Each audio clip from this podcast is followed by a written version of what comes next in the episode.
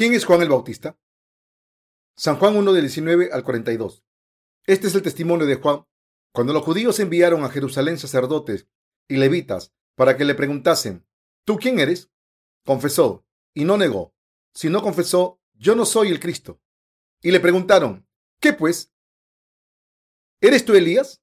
Dijo, no, no soy. ¿Eres tú el profeta? Y respondió, no. Le dijeron, pues ¿quién eres? Para que demos respuesta a los que nos enviaron. ¿Qué dices a ti mismo? Dijo, yo soy la voz de uno que clama en el desierto. Enderezad el camino del Señor, como dijo el profeta Isaías. Y los que habían sido enviados eran de los fariseos. Y le preguntaron y le dijeron, ¿por qué pues bautizas si tú no eres el Cristo, ni Elías, ni el profeta? Juan le respondió diciendo, yo bautizo con agua, mas en medio de vosotros está uno, a quien vosotros no conocéis.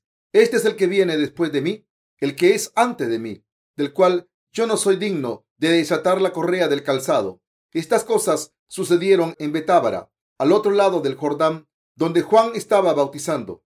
El siguiente día vio Juan a Jesús que venía a él y dijo, He aquí el Cordero de Dios que quita el pecado del mundo. Este es aquel de quien yo dije, después de mí viene un varón, el cual es antes de mí, porque era primero que yo, y yo no le conocía, mas para que fuese manifestado a Israel, por esto vine, yo bautizando con agua. También dio Juan testimonio diciendo, vi al Espíritu que descendía del cielo como paloma y permaneció sobre él, y yo no le conocía. Pero el que me envió a bautizar con agua, aquel me dijo, sobre quien veas descender el Espíritu y que permanece sobre él, ese es el que bautiza con el Espíritu Santo. Y yo le vi y he dado testimonio de que este es el Hijo de Dios. El siguiente día, otra vez estaba Juan y dos de sus discípulos, y mirando a Jesús que andaba por allí, dijo, He aquí el Cordero de Dios. Le oyeron hablar los dos discípulos y le siguieron a Jesús. Y volviéndose Jesús y viendo que le seguían, les dijo, ¿qué buscáis?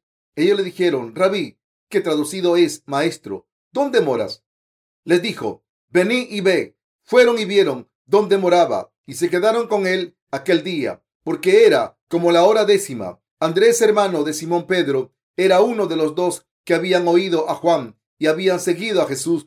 Este halló primero a su hermano Simón y le dijo, hemos hallado al Mesías, que traducido es el Cristo, y le trajo a Jesús. Y mirándole Jesús le dijo, tú eres Simón, hijo de Jonás, tú eres llamado Cefas, que quiere decir Pedro. A través del pasaje de la escritura de hoy, especialmente en los versículos del 20 al 31, Juan el Bautista dio testimonio de sí mismo y de Jesús. Antes de bautizar a Jesús, Juan el Bautista dio testimonio. Juan le respondió diciendo, yo bautizo con agua, mas en medio de vosotros está uno a quien vosotros no conocéis. Este es el que viene después de mí, el que es antes de mí, del cual yo no soy digno de desatar la correa del calzado. San Juan 1.26 al 27. También dijo que su ministerio era revelar quién era Jesucristo para Israel, diciendo, y yo no le conocía más para que fuese manifestado a Israel. Por esto vine yo bautizando con agua, para dar testimonio que Jesucristo verdaderamente era el Mesías, el Salvador, a quien toda la gente de Israel había estado esperando. Juan el Bautista dio a la gente el bautismo del arrepentimiento y también bautizó a Jesús en el río Jordán. Después de darle el bautismo a Jesús, también dio testimonio de que Jesús es el Hijo de Dios, diciendo, y yo no le conocía, pero el que me envió a bautizar con agua, aquel me dijo, sobre quien vea descender el Espíritu y que permanece sobre él, ese es el que bautiza con el Espíritu Santo, y yo le vi y he dado testimonio de que este es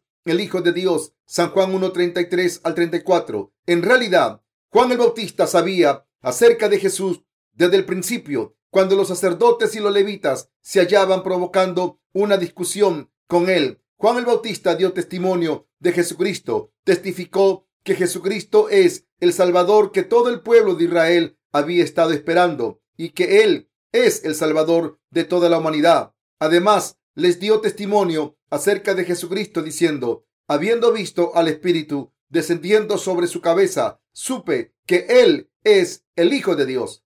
Pero entre los fariseos no había uno que pudiese entender las cosas que Juan el Bautista estaba predicando se debe a que fundamentalmente esta gente pensaba que Jesús ni era el Hijo de Dios ni el Mesías. Sin embargo, ya sea que creyesen o no, el testimonio de Juan acerca de Jesús continuaba. Al día siguiente del bautismo de Jesús, mientras Juan el Bautista se hallaba parado ahí con dos de sus discípulos, al ver pasar a Jesús, dio testimonio diciendo, He aquí el Cordero de Dios que quita el pecado del mundo. San Juan 1.29. Su narración era verdadera, ya que él había transferido todos los pecados de la raza humana al bautizar a Jesucristo cuando Jesús vino a Juan para ser bautizado.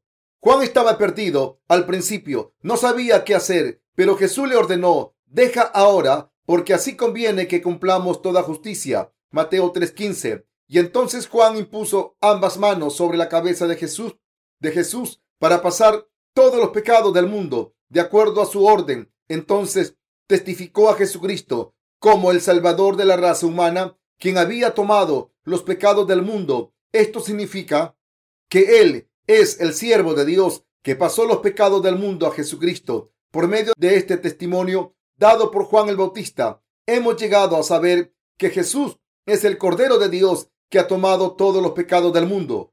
Como tal, Juan el Bautista dio testimonio de Jesús y su ministerio para nosotros, así como a él mismo. Cuando Juan el Bautista estuvo dispuesto a dar testimonio de Jesús, sucedió que él iba a pasar junto a Juan el Bautista, quien estaba parado con dos de sus discípulos. Entonces les dio testimonio diciendo, He aquí el Cordero de Dios. San Juan 1.29 dio testimonio de que este hombre, Jesucristo, es precisamente el Cordero de Dios. Debido a su testimonio, dos de los discípulos de Juan el Bautista lo siguieron a él y se convirtieron en discípulos de Jesús. Después de esto, Andrés trajo a Jesús a su hermano Pedro y Pedro también llegó a ser discípulo de Jesús. Al día siguiente, Jesús se encontró con Felipe, quien también llegó a ser uno de sus discípulos. Entonces Felipe fue con Natanael y dijo, hemos hallado a aquel de quien escribió Moisés en la ley, así como los profetas, a Jesús el hijo de José de Nazaret. Y Natanael le dijo, ¿de Nazaret puede salir algo bueno? Felipe le pidió a Natanael, ven y ve. San Juan 1, 45 al 46. Mientras Natanael se acercaba a él, Jesús le habló, he aquí un verdadero israelita en quien no hay engaño. San Juan 1.47. Natanael se sorprendió al oír estas palabras. Dijo, bueno, ¿quién sabrá lo que hay dentro de mí? ¿De dónde me conoces? ¿Verdaderamente eres el Hijo de Dios? ¿Verdaderamente eres el Hijo de Dios y eres el Rey de Israel? Entonces Jesús le dijo, de cierto, de cierto os digo, de aquí adelante veréis el cielo abierto y a los ángeles de Dios que suben y descienden sobre el Hijo del Hombre. San Juan 1.51. Así, Juan el apóstol continuó diciendo que Jesús era el Mesías, Salvador, como estaba escrito por los profetas del Antiguo Testamento, debido a que Dios hizo que el Salvador de la raza humana naciera del cuerpo de una mujer y además, debido a que le había enviado a nosotros como promesa, Jesucristo era más que suficiente para ser proclamado como el Salvador de la raza humana el Hijo de Dios y el Creador que hizo todo el universo y todo lo que en él hay. Jesucristo es el Hijo de Dios y el Salvador de la raza humana. Por lo tanto, aun si no tenemos nada más en nuestro corazón, tiene que estar la fe de creer en el bautismo que Jesucristo recibió de Juan el Bautista y la sangre de la cruz. Aun si no tenemos ningún material, poder o prestigio de este mundo, sabe, debemos tener la fe de creer en el bautismo que Jesús ha recibido y su sangre derramada sobre la cruz. ¿Por qué es esto así? Es porque creyendo que Jesucristo recibió el bautismo de Juan el Bautista y que derramó su sangre, obtenemos la fe que trae verdadera limpieza de nuestros pecados. Cuando nuestro Señor vino a esta tierra, Él nació en un establo y descansó en un pesebre del establo. Pero, ¿por qué nació ahí? Fue porque no había lugar para hospedarse, ya que había muchos invitados en los hoteles y en las posadas en donde la gente normalmente come y duerme. Esto significa que si la gente guarda muchas cosas en sus corazones, ciertamente les falta espacio para recibir a Jesús. Jesús tiene que estar centrado en el centro del corazón de todos, pero la gente normalmente llena sus corazones con las cosas de este mundo. Por lo tanto, no tienen lugar en su corazón para invitar a Jesús a permanecer ahí. Queridos compañeros creyentes, ¿Piensan que podemos estar bien sin Jesús en nuestra alma? Si tenemos algunas necesidades de la vida, podemos continuar viviendo en este mundo sobre un nivel básico. Sin embargo, si no tuvimos la fe de creer en el bautismo que Jesucristo ha recibido y en la sangre derramada por tu vida, así como por la mía, ¿qué pasaría si este fuese el caso? Tu vida, al igual que la mía, sería nada, aun si tenemos todo lo que es necesario para nuestra carne, nuestra alma se marchitará y morirá si no tenemos fe en el bautismo que Jesús recibió y en la sangre que Él ha derramado sobre la cruz. Jesucristo es Dios, el Hijo de Dios, el Creador de todas las cosas en el universo y nuestro Salvador. Él ha salvado de los pecados mundanos a aquellos de nosotros que creemos en el Evangelio del agua y el Espíritu. Al tomar nuestros pecados de una vez por todas, por recibir el bautismo, ir a la cruz y morir vicariamente sobre la cruz. Jesús es nuestro Salvador, quien ha llevado los pecados del mundo. Debemos continuar viviendo por fe, abrazados de Jesucristo, quien vino por el agua y el Espíritu a nuestros corazones. Aun si tú y yo no tenemos nada más, debemos seguir viviendo con una sola persona en nuestro corazón, Jesús. Si continuamos viviendo nuestras vidas con Jesucristo en nuestros corazones, entonces Él proveerá las cosas que nos faltan, al igual que nuestro Señor hizo obras milagrosas en la boda de Caná. Él te proveerá con la palabra de la verdad y otras cosas que necesitas para vivir. Pero si continúa viviendo sin el Señor dentro de tu corazón, Él no podrá ayudarte cuando estés en tiempo de necesidad. Por lo tanto, a través del trabajo de Juan el Bautista, debemos aprender cómo debemos vivir por fe ante Dios y también cómo creer en Jesucristo. Aunque estamos viviendo en este mundo en decadencia y complejo, debemos continuar viviendo con fe en la palabra del Evangelio del agua y el Espíritu. Debemos saber qué clase de vida es sabia y bendecida para vivir ante Dios. Dios desea que vivamos en el Evangelio del agua y el Espíritu, en el centro de nuestro corazón, a través del testimonio de Juan el Bautista. Ahora, tú y yo podemos creer que Jesús se ha convertido en nuestro Salvador al completar el Evangelio del agua y el Espíritu. Si fuésemos a desechar el papel de Juan el Bautista y su ministerio, hubiésemos podido conocer el gran secreto de la salvación escondido en el Evangelio del agua y el Espíritu? ¿Hubiésemos visto alguna vez a Jesús con nuestros ojos carnales? ¿Eres capaz de ver con tus ojos carnales a Jesús tomando tus pecados de una vez por todas al recibir el bautismo?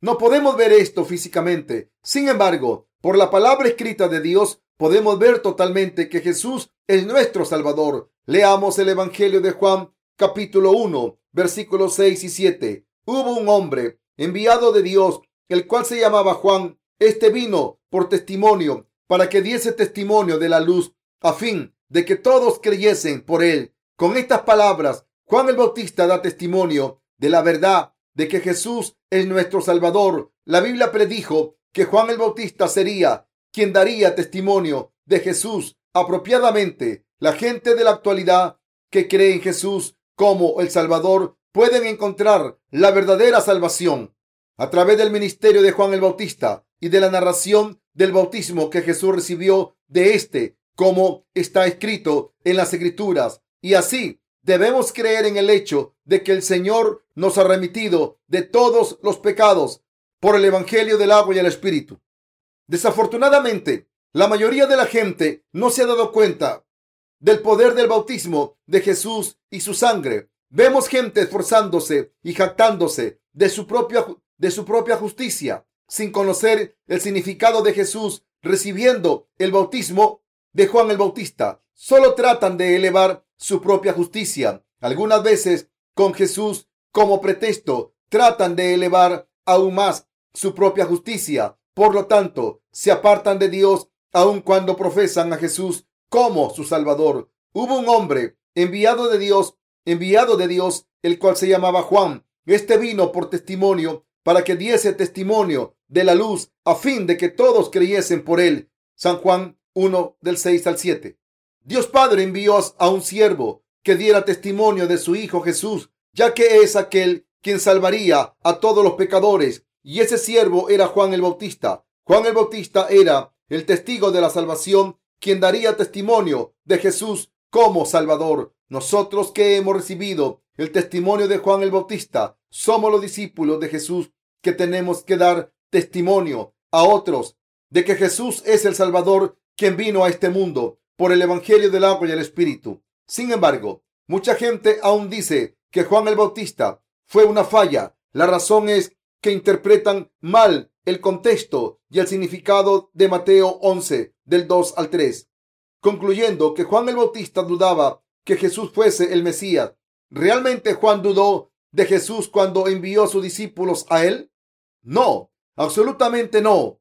Juan el Bautista estaba ansioso de, enviar sus discípulos a Jesús y dijo, es necesario que él crezca, pero que yo mengüe. San Juan 3:30. Y ciertamente envió a sus discípulos a Jesús de uno por uno, de uno por uno. Entonces, ¿quién eras?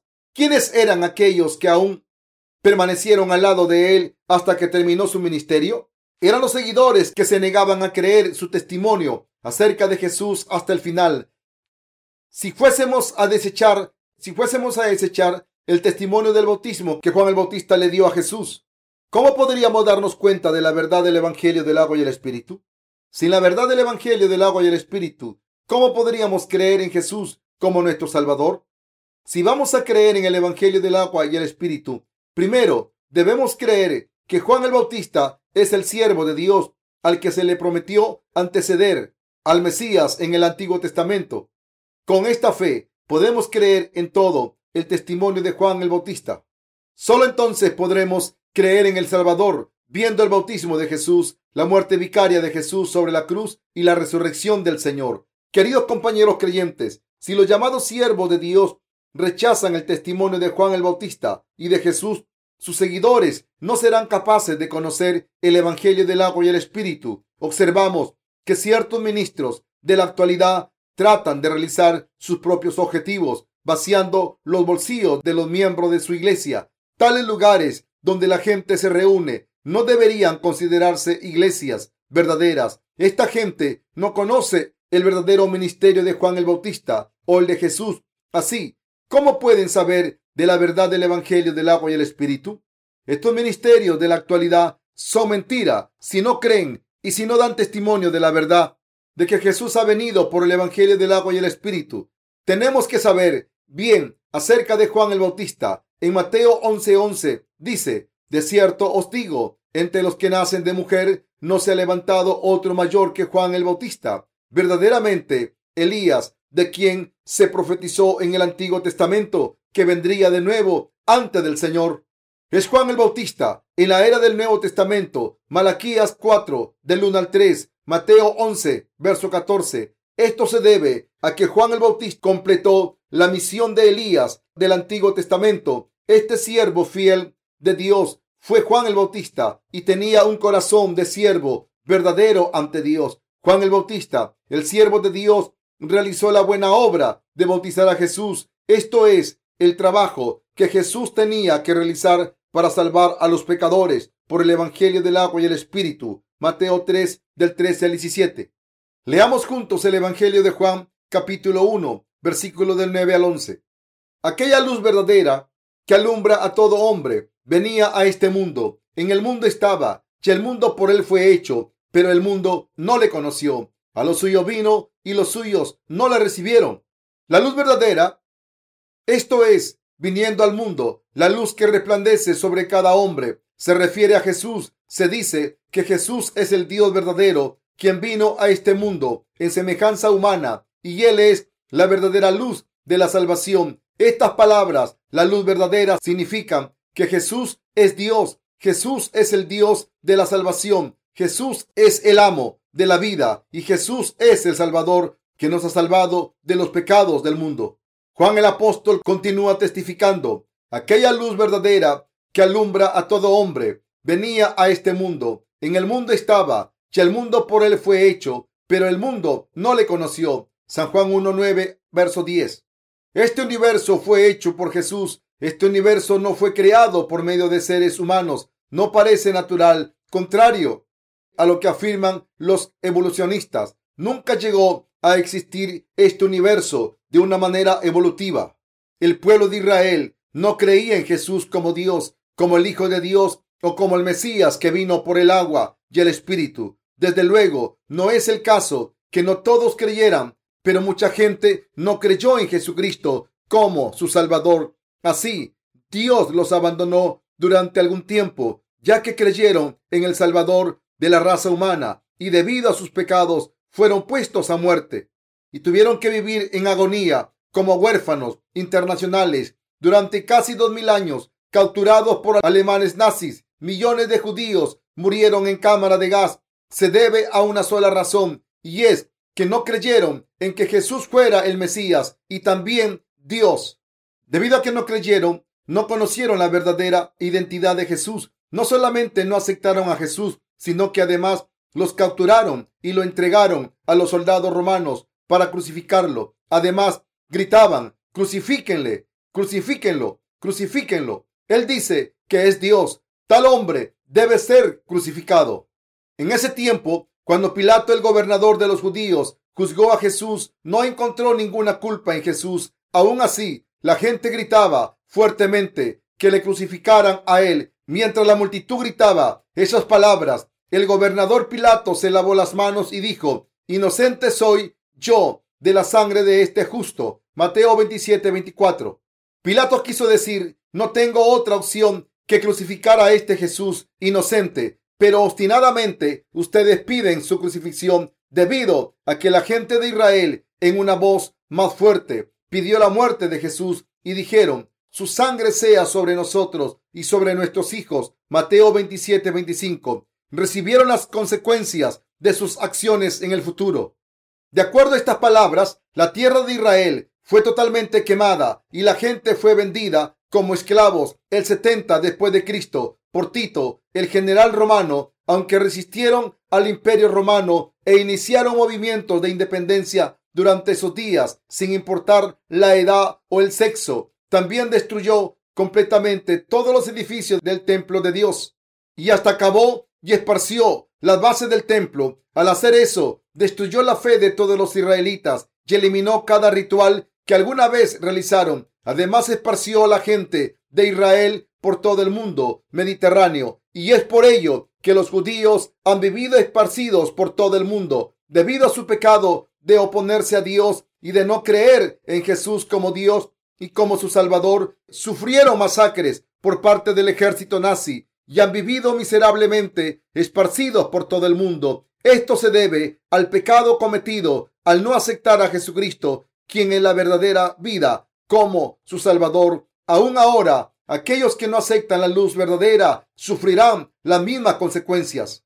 Aún entre cristianos existen aquellos que han sido arruinados. ¿Por qué ha pasado esto? Fundamentalmente fue porque no creyeron en Jesús, quien ha venido por el Evangelio del agua y el Espíritu también han sufrido tal explotación y verdaderamente han caído en una fe ciega, ya que no creyeron en el testimonio dado por Juan el Bautista y profesaron que Juan el Bautista falló. Lo más importante, han sufrido porque nuestros pecados completamente con el Evangelio del agua y la sangre.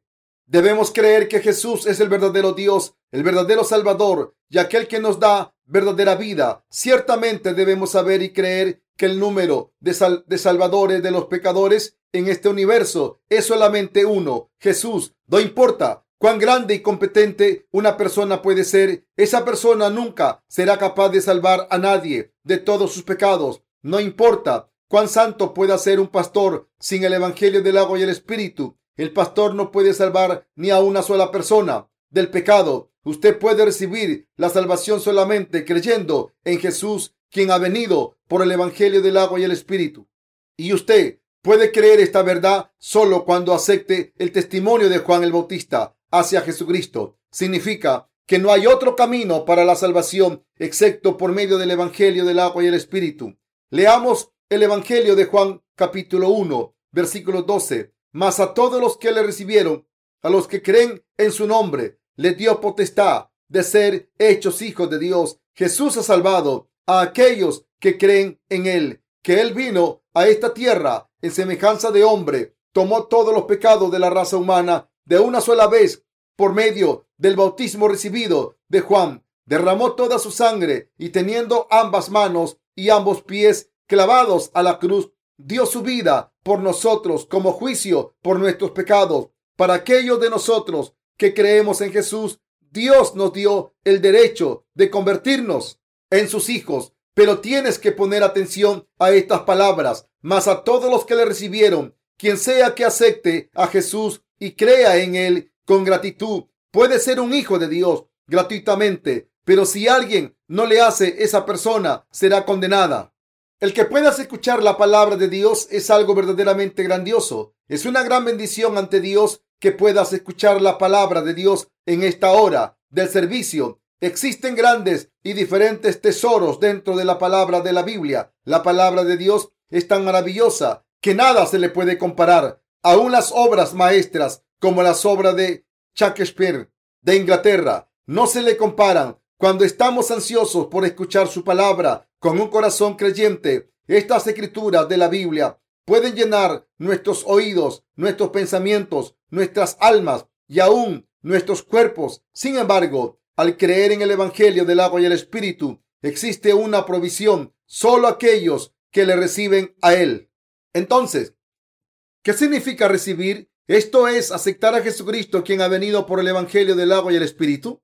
Para nosotros significa creer y aceptar en nuestro corazón que Jesús es Dios, el Creador, el Salvador, que nos ha salvado de los pecados, y el Cordero, quien ha recibido y tomado el juicio por causa de nuestros pecados. Nuestro Señor da el derecho de ser hijo de Dios a aquellos que aceptan la salvación de Jesús, creyendo en la palabra de la verdad, la cual dice que nuestro Señor ha venido a esta tierra y nos salvó por el agua y la sangre. Aquellos que reciben el Evangelio de Dios del agua y el Espíritu, lleno con las bendiciones de la remisión de todos los pecados y otros tesoros celestiales. La palabra Jesús significa Salvador. Para aquellos que realmente creen la verdad de que Jesús nos ha salvado, nuestro Señor dio el derecho de llegar a ser los hijos de Dios. Al creer en el nombre de Jesús, uno es capaz de recibir el derecho de llegar a ser un hijo de Dios. Ahora, leamos el Evangelio de Juan, capítulo 1, versículos 12 y 13. Mas a todos los que le recibieron, a los que creen en su nombre, le dio potestad de ser hechos hijos de Dios, los cuales no son engendrados de sangre, ni de voluntad de carne, ni de voluntad de varón, sino de Dios. Queridos compañeros creyentes, mucha gente piensa que uno recibirá incondicionalmente la salvación si la persona cree de algún modo en Jesús. Se toma fuerte del pasaje bíblico porque todo aquel que invocare el nombre del Señor será salvo. Romanos 10:13. Otros creen que serán salvos si creen en la doctrina de la denominación y aún otros discuten que si dependen en la doctrina de la predestinación de Calvino, uno no puede tener convicción de su propia salvación hasta que la persona esté delante de Dios. Pero escrito está, los cuales no son engendrados de sangre, ni de voluntad de carne, ni de voluntad de varón, sino de Dios. Lo que la gente dice no es importante. Lo que la Biblia dice es importante. En el principio era el verbo, y el verbo era con Dios, y el verbo era Dios. San Juan 1.1. La palabra misma es Dios. Si creemos en la palabra de Dios, ante Dios recibiremos salvación. Quiero decir que la palabra misma es Dios y por lo tanto, si creemos en ella como está escrita, se nos permite recibir la salvación de los pecados ante Dios. La gente que ha recibido salvación no, no nace de la voluntad de un humano. Y solo aquellos que creen en la verdad de la salvación que fue hablada por Dios pueden recibir salvación. Nacer de la voluntad humana significa tratar de nacer de nuevo, dependiendo de la propia denominación de uno o provocando la voluntad de la carne o de las emociones propias de uno cierto sentimiento del pelo erizado, el hablar en lenguas y las vibraciones del cuerpo son todas cosas que obtienes cuando oras y son ejemplos de emociones humanas. No recibimos salvación por los deseos de la carne ni por el linaje. Nunca es el caso que lleguemos a la salvación por nuestro propio acuerdo, simplemente porque somos pastores o somos hijos de Dios. Un pastor, no importa posición, clase, género o edad, la salvación es algo individual. Y no importa quién seas, tienes que aceptar la palabra de Dios Para recibir la verdadera salvación, solo aquellos que creen en el hecho de que Jesús es Dios, el Hijo de Dios y su Salvador, y que Jesús los ha salvado por el agua y la sangre, reciben el derecho de llegar a ser hijos de Dios. En la actualidad, el cristianismo se mueve en dirección de provocar la voluntad de la carne. La gente de hoy que no cree en el Evangelio del agua y el Espíritu son así. Así la hora del servicio se vuelve muy ruidosa. Esta gente que habla en lenguas solo molesta los oídos de los demás. ¿Qué trata de hacer con el regalo de las lenguas y las habilidades que reciben de Dios? Tratan de hacer dinero o de exaltarse a sí mismo. Es por ello en este día y era que debemos esparcir el Evangelio del agua y el Espíritu en el idioma de la gente de cada nación. Si uno se convierte en pastor, diácono o anciano sin el Evangelio del agua y el Espíritu, esa es la situación donde una persona habrá creído en Jesús de acuerdo a los deseos de la carne, se enorgullecen de sus obligaciones y pretenden haber recibido la remisión del pecado sin conocer la verdad del Evangelio. Aún si tu hijo fuese ordenado, no podría recibir salvación sin el conocimiento del Evangelio, del agua y el Espíritu. Es absolutamente inútil llevar una vida de fe sin primero haber recibido la remisión de los pecados, creyendo en el Evangelio del agua y el Espíritu. Nuestra verdad real solo viene del Evangelio del agua y el Espíritu. La salvación que Dios nos da no es la voluntad de la carne, ni de la voluntad del hombre, ni de la sangre. Es solo por la fe de creer en la palabra del Evangelio del agua y el Espíritu, el cual es la verdad de Dios. ¿Está tu fe basada sobre el Evangelio del agua y el Espíritu?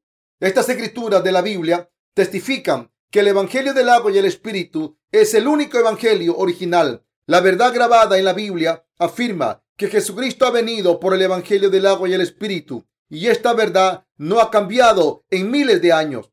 Se dice que 90% de los científicos más reconocidos en la historia del mundo moderno creen que estos escritos de la Biblia son la palabra de Dios. Puede que conozcas a Isaac Newton, uno de los grandes científicos de la historia mundial. Él era un fiel creyente de la Biblia. Si uno desea ser un hombre de éxito o un hombre de valor, la persona tiene que conocer y aceptar la palabra de Dios, ya que es la verdad en sí misma y nos da sabiduría y discernimiento. Proverbios 1.2. Solo por medio de la palabra de Dios podemos escuchar la voz de Dios y conocer su voluntad. También podemos conocer y creer en el Salvador, quien ha venido por el Evangelio del agua y el Espíritu. Veamos Juan del 1 al 14 dice, aquel verbo fue hecho carne ya habitó entre nosotros y vimos su gloria, gloria como del unigénito del Padre, lleno de gracia y de verdad. El hecho de que la palabra fue hecha carne significa que Dios, quien nos creó, vino a este mundo como un ser humano y significa que toda la gente sobre esta tierra puede tener un encuentro con Jesús por medio de la palabra de Dios. Al ver a Jesús, Juan, quien le había visto y tocado a él con sus ojos y manos, Primera de Juan 1.1 dijo que él estaba lleno de gracia y verdad. Significa que podemos ver la gloria de Dios por medio de Jesús, quien es la encarnación de la gloria de Dios. Podemos ver la gloria de Dios por medio de Jesús. A través de las escrituras de la Biblia podemos ver cómo Jesús nos ha salvado de los pecados y vemos que Él nos ha salvado al recibir el bautismo de Juan.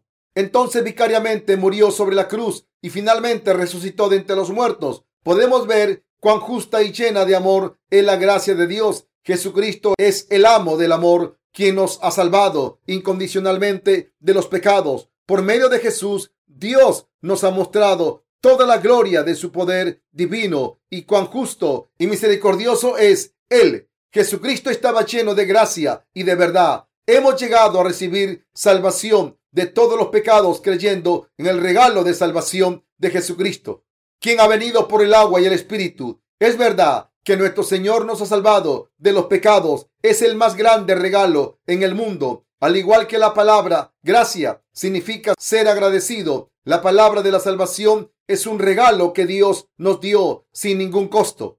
Jesucristo nos ha salvado de los pecados del mundo de una vez por todas al nacer en esta tierra al recibir el bautismo de Juan el Bautista, al derramar su sangre y al resucitar de entre los muertos. Esta es la gracia de la salvación de Dios. Dios nos ha dado a ti y a mí el regalo de la salvación de los pecados del mundo, lo cual permite nacer de nuevo al difundir el Evangelio del agua y el Espíritu por todo el mundo. Dios nos ha otorgado su gracia de la salvación a todas las criaturas vivientes. El Evangelio del agua y el Espíritu es la única verdad de salvación en este mundo. Esta verdad cubre al mundo con salvación y la llena con la gracia de Dios. Esta verdad de salvación, la cual nos ha dejado en lo más mínimo con ansiedades es algo que fue realizado de acuerdo a las promesas del Antiguo Testamento, ya permitido a todo el que cree en su corazón en Jesucristo, quien ha venido por el Evangelio del agua y el Espíritu. Recibir total salvación de los pecados después de creer en este Evangelio del agua y el Espíritu. No existe un interés de volver a ser pecadores nuevamente debido a nuestras debilidades. Si realmente creemos en la palabra de este Evangelio del agua y el Espíritu, somos bendecidos al recibir total salvación por medio de Jesucristo y de su verdad. A través de esta verdad, no solo llegamos a ser hijos de Dios, sino además somos totalmente justificados y podemos recibir sus abundantes bendiciones. Veamos Juan capítulo 1, versículo 16. Porque de su plenitud tomamos todos y gracia sobre gracia. Ustedes, los que creen en el Evangelio del agua y el Espíritu, están ahora completos en Jesús y no deben tener sed espiritual. Jesús es tu Salvador. Jesús es el Hijo de Dios. Jesús es el Creador del universo y de todo lo que hay en él. ¿Acaso aquel que totalmente ha construido el universo le faltaría algo? Jesús nuestro Salvador, quien vino a salvarnos de nuestros pecados. Es aquel que ha creado todo el mundo, visible e invisible, humanos, animales, plantas, ángeles y todos los seres espirituales, porque de su plenitud tomamos todos, y gracia sobre gracia. San Juan 1.16. Toda la Biblia habla acerca del Mesías llamado Jesús. En la Biblia, gran parte del ministerio de Jesús es descrito, pero solo un poco se muestra acerca del ministerio de Dios Padre y así como del Espíritu Santo. Es seguro que la gente obtiene la salvación del pecado por medio de Jesús el Salvador, y debido a esto, la Biblia pone una importancia relativa sobre Jesucristo. Se dice que por medio de Jesús, Dios Padre hizo todas las creaciones y nos salvó a ti y a mí de los pecados del mundo. Debido a que Jesús es el Dios omnipotente, fue suficiente para él salvar a los humanos de los pecados. Recibir salvación de los pecados del mundo es el regalo dado a nosotros por Jesús. Ahora, Veamos el Evangelio de Juan capítulo 1, versículo 17. Pues la ley por medio de Moisés fue dada, pero la gracia y la verdad vinieron por medio de Jesucristo. La ley que Dios dio a la raza humana fue dada por medio de Moisés, pero la verdadera vida, el verdadero camino y la verdadera verdad de salvación vino a través de Jesucristo. Él dijo, yo soy el camino y la verdad y la vida. Nadie viene al Padre sino por mí. San Juan 14, 6. El verdadero camino para nuestra salvación vino por medio de Jesucristo.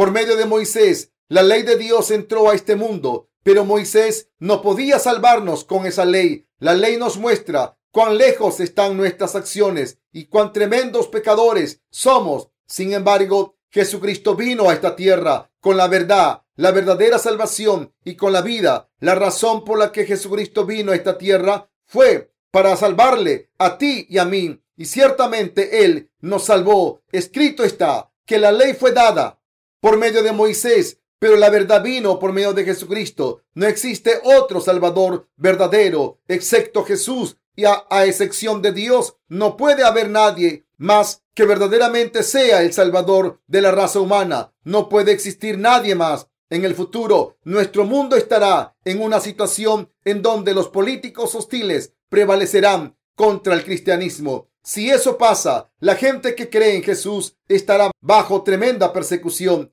Aún así, el hecho de que solo Jesús es el Dios de la salvación y el único verdadero Salvador, y eso no cambiará, y por lo tanto nuestra fe será inamovible. Aún así, algunas autoridades cristianas dicen que hay salvación en otras religiones, pero en realidad son lobos y ladrones que solo explotan por dinero a sus seguidores. Solo Jesús nos ha salvado a ti y a mí de nuestros pecados y de los pecados de toda la humanidad.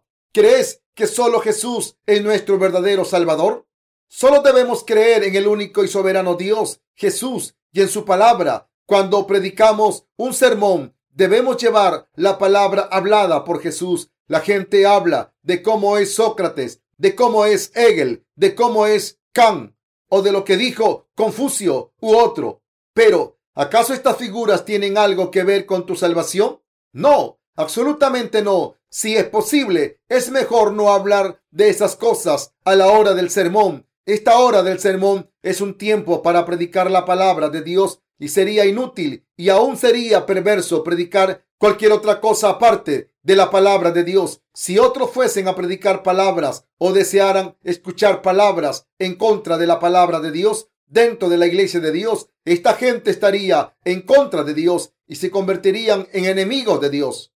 Hemos recibido salvación creyendo en Jesús y mucha gente que aún no ha recibido salvación de escuchar y creer en la palabra del Evangelio del agua y el Espíritu. Nuestros pensamientos y corazones se limpia solamente cuando creemos en la palabra de Dios. Si fuésemos a interpretar la palabra de Dios desde una perspectiva mundana, no habría ningún beneficio en lo más mínimo. Los humanos pueden tolerar las palabras de la gente, pero cuando las vemos en conexión con nuestra alma. Tales pensamientos humanos simplemente no podemos tolerarlos. Se debe a que los pensamientos humanos pueden bloquear o degradar las palabras de Jesús. Queridos compañeros creyentes, aunque cambiemos el Evangelio del agua y el Espíritu dado por Jesús, nunca cambiará. Jesús es el Salvador absoluto y la palabra hablada por Jesús permanecerá por siempre hasta el fin del mundo. El Señor dijo, porque de cierto os digo que hasta que pasen el cielo y la tierra, ni una jota, ni una tilde pasará de la ley hasta que todo se haya cumplido. Mateo 5:18.